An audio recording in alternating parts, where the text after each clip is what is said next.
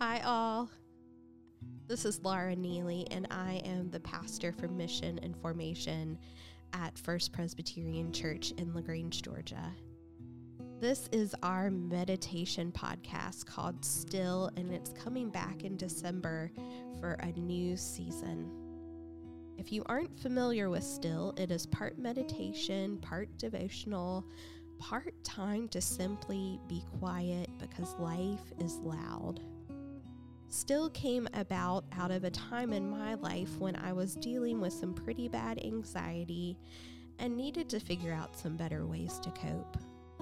I found relief through meditation, but I found myself longing for something that spoke more to my faith. And I didn't really find anything out there, so I decided to create one. Enter Still, a blend of meditation and theological reflection a space for all to come and lay down burdens and listen for God. So, this season, we recognize that the holidays are a busy time for all. And though we're told we should also be merry and bright, we don't always feel that way. In this season of still, the goal is to create some space for the complexities that come with the holidays. I don't know what you're dealing with this time of year, but know here there's room for all of it. With all of that in mind, this season will be like a bridge for you from Advent and Christmas on into the new year. The episodes will begin to drop in mid December and carry on through the middle of January. In each episode, we'll take some time to breathe and center ourselves, and then we'll have some time for silent meditation. And finally, conclude with a devotion before sending you back out into the world. So, why, right now, why don't we try it out? Why don't we take one minute of silence to quiet your hearts and your minds? Find a comfortable position and close your eyes and just focus on your breath.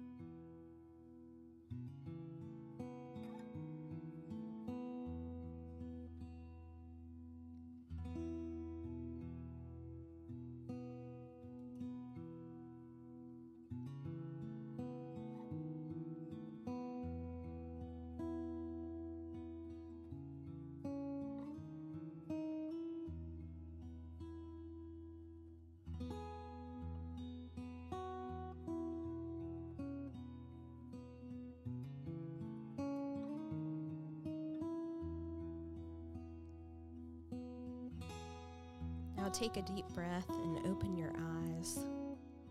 I hope that felt restful and a chance for a bit of peace in the midst of this busy season.